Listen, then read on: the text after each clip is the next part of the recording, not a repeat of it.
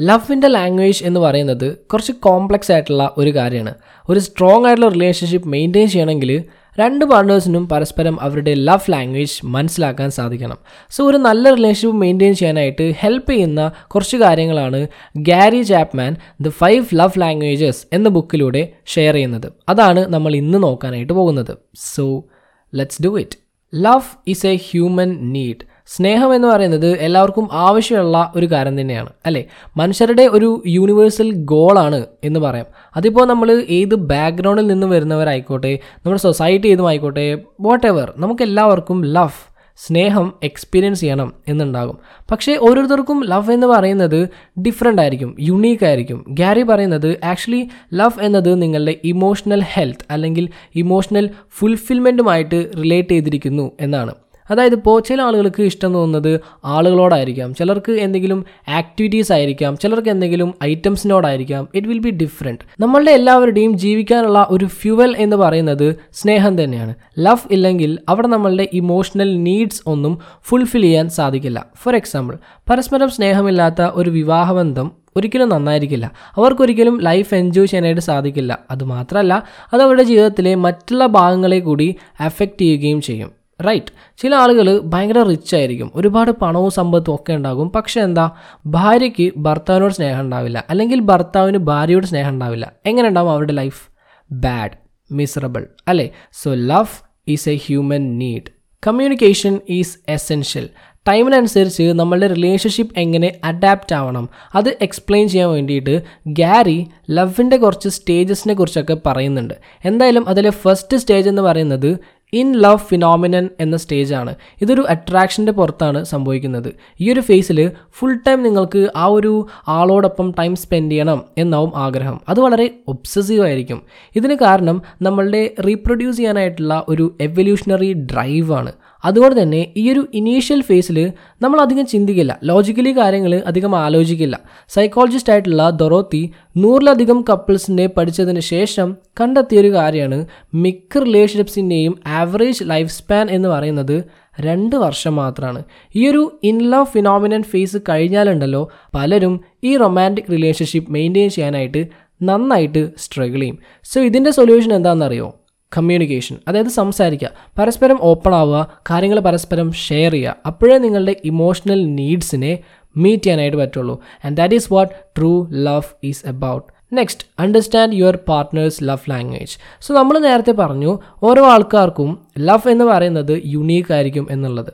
അതുകൊണ്ട് തന്നെ സ്നേഹം അവർ ഫീൽ ചെയ്യുന്നതും എക്സ്പ്രസ് ചെയ്യുന്നതും ഒക്കെ ഡിഫറെന്റ് ആയിട്ടായിരിക്കും. ദാറ്റ് ഈസ് അവരുടെ ലവ് ലാംഗ്വേജ് ഡിഫറെന്റ് ആയിരിക്കും. സോ നിങ്ങളുടെ പാർട്ട്ണറുടെ ഈ ലവ് ലാംഗ്വേജ് എങ്ങനെയാണ് എന്നുള്ളത് മനസ്സിലാക്കേണ്ടത് വളരെ ഇമ്പോർട്ടന്റ് ആണ്. ആൻഡ് അത് കുറച്ച് ടൈം ആൻഡ് എഫേർട്ട് എടുക്കുന്ന ഒരു സംഭവം കൂടിയാണ്.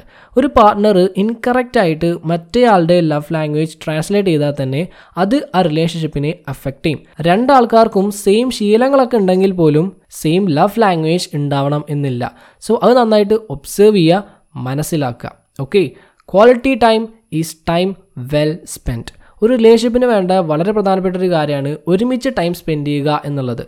നമ്മുടെ ഇപ്പോഴത്തെ ഒരു ജനറേഷനിൽ ടെക്നോളജി കാരണം ഡിസ്ട്രാക്റ്റഡ് ആവുക എന്ന് പറയുന്നത് വളരെ ഈസി ആയിട്ടുള്ള ഒരു കാര്യമാണ്. പക്ഷേ ഓരോ സമയത്തും നിങ്ങൾ നിങ്ങളുടെ പാർട്ട്ണറുടെ സ്ഥാനത്ത് ടെക്നോളജി യൂസ് ചെയ്യുമ്പോൾ അവിടെ അത് നിങ്ങളുടെ റിലേഷൻഷിപ്പ് നശിപ്പിച്ചുകൊണ്ടിരിക്കുകയാണ്. അല്ലെങ്കിൽ ഡിമിനിഷ് ചെയ്തുകൊണ്ടിരിക്കുകയാണ് എന്ന് പറയാം. നമ്മൾ മനുഷ്യരായതുകൊണ്ട് തന്നെ സമയം എന്ന് പറയുന്നത് നമുക്ക് വളരെ ഇമ്പോർട്ടന്റ് ആയിട്ടുള്ള ഒരു കാര്യമാണ്.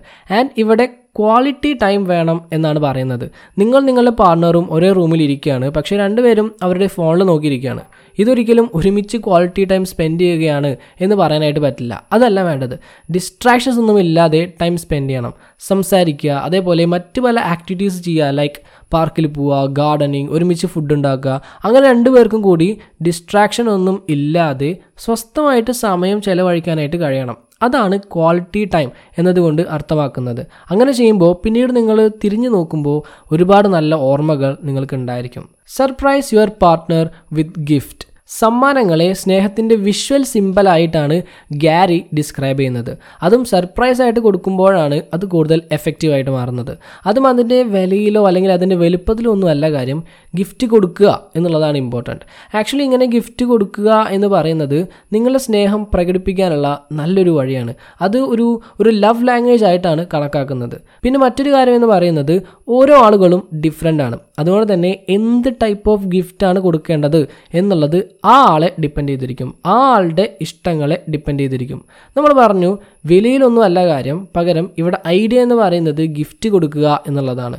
ആൻഡ് അതെങ്ങനെ വേടിക്കുന്നു അല്ലെങ്കിൽ എങ്ങനെ ഉണ്ടാക്കുന്നു എങ്ങനെ നമ്മൾ ആ ഗിഫ്റ്റ് അവർക്ക് പ്രസന്റ് ചെയ്യുന്നു എന്നുള്ളതൊക്കെയാണ് ഏറ്റവും ഇമ്പോർട്ടന്റ് ആയിട്ടുള്ള കാര്യം. ഇടയ്ക്കൊക്കെ നിങ്ങളുടെ പാർട്ട്ണറിന് സർപ്രൈസ് ആയിട്ട് ഗിഫ്റ്റുകൾ കൊടുത്തു നോക്കി അപ്പോൾ അവരുടെ മുഖത്ത് വരുന്ന സന്തോഷം നിങ്ങൾ എക്സ്പെക്ട് ചെയ്യുന്നതിനേക്കാൾ കൂടുതലായിരിക്കും. Physical touch is a powerful sign of affection സ്നേഹത്തിലേക്ക് വരുമ്പോൾ മറ്റൊരു പ്രധാനപ്പെട്ട കാര്യമാണ് ഫിസിക്കൽ ടച്ച് സപ്പോസ് നിങ്ങളുടെ പാർട്ട്ണറുടെ primary love language physical touch ആണ്. അങ്ങനെ വരുമ്പോൾ നിങ്ങൾ എന്ത് ചെയ്യണം? അവരുടെ കൈ പിടിക്കുക കിസ് ചെയ്യുക ഹഗ് ചെയ്യുക അങ്ങനെയുള്ള കാര്യങ്ങളൊക്കെ ചെയ്യുക. അവർക്ക് പ്രഷർ നൽകുന്ന കാര്യം എന്താണോ അത് നിങ്ങൾ ചെയ്യുക. നിങ്ങൾക്കത് അവരോട് ചോദിക്കുകയും ചെയ്യാം. എന്താണ് അവർക്ക് ഹാപ്പിനെസ് നൽകുന്നത്? കംഫർട്ട് നൽകുന്നത്? പ്രഷർ നൽകുന്നത്? അത് ചോദിച്ച് മനസ്സിലാക്കിയിട്ട് അതുപോലെ ചെയ്യുക. ആൻഡ് ഇത് ഒരാൾ മാത്രം ചെയ്യേണ്ട കാര്യമല്ല രണ്ടുപേരും പരസ്പരം ചെയ്യേണ്ട ഒരു കാര്യമാണ്. Express your love through work നിങ്ങളുടെ പാർട്ട്ണറോടുള്ള നിങ്ങളുടെ ഇഷ്ടം എക്സ്പ്രസ് ചെയ്യാനുള്ള ബെസ്റ്റ് ആയിട്ടുള്ള ഒരു കാര്യമാണ്. അവർക്ക് യൂസ്ഫുൾ ആയിട്ടുള്ള കാര്യങ്ങൾ നിങ്ങൾ ചെയ്തു കൊടുക്കുക എന്ന് പറയുന്നത്. നിങ്ങളുടെ പാർട്ട്ണറിന് ചെയ്യാൻ ഇഷ്ടമില്ലാത്ത ടാസ്കുകൾ ഉണ്ടാവുമല്ലോ അത് നിങ്ങൾ ചെയ്തു കൊടുക്കുക. ഫോർ എക്സാമ്പിൾ അവർക്ക് പാത്രം കഴുകാൻ ഇഷ്ടമല്ല എന്ന് വിചാരിച്ചോ.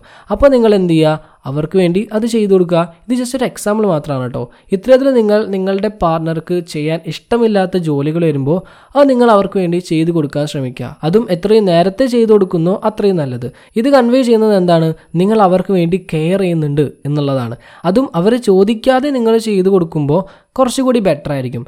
ഞാൻ നിനക്കിത് ചെയ്തു തരണോ എന്ന് ചോദിക്കുന്നതിന് പകരം ഞാൻ നിനക്കിത് ചെയ്തു തരാം എന്ന് പറയാം. എന്നിട്ട് ചെയ്യാം. പിന്നെ ഇവിടെ വേറൊരു കാര്യം പറയാനുണ്ട്. ഇവിടെ നിങ്ങൾ ഈ ട്രഡീഷണൽ ജെൻഡർ റോൾസ് ഒക്കെ ഉണ്ടല്ലോ. അടുക്കളപ്പണി പെണ്ണുങ്ങൾക്ക് ഓഫീസ് പണി ആണുങ്ങൾക്ക് അങ്ങനെയുള്ള ജെൻഡർ വേർതിരിവുകളൊക്കെ നിങ്ങളൊന്ന് മാറ്റി വയ്ക്കുക. ആ കാലമൊക്കെ കഴിഞ്ഞു. Be a real man be a real woman okay so that's it അപ്പോൾ ഇതാണ് ദ ഫൈവ് ലവ് ലാംഗ്വേജസ് എന്ന ബുക്കിലെ ചില key points thank you so much for your time have a nice day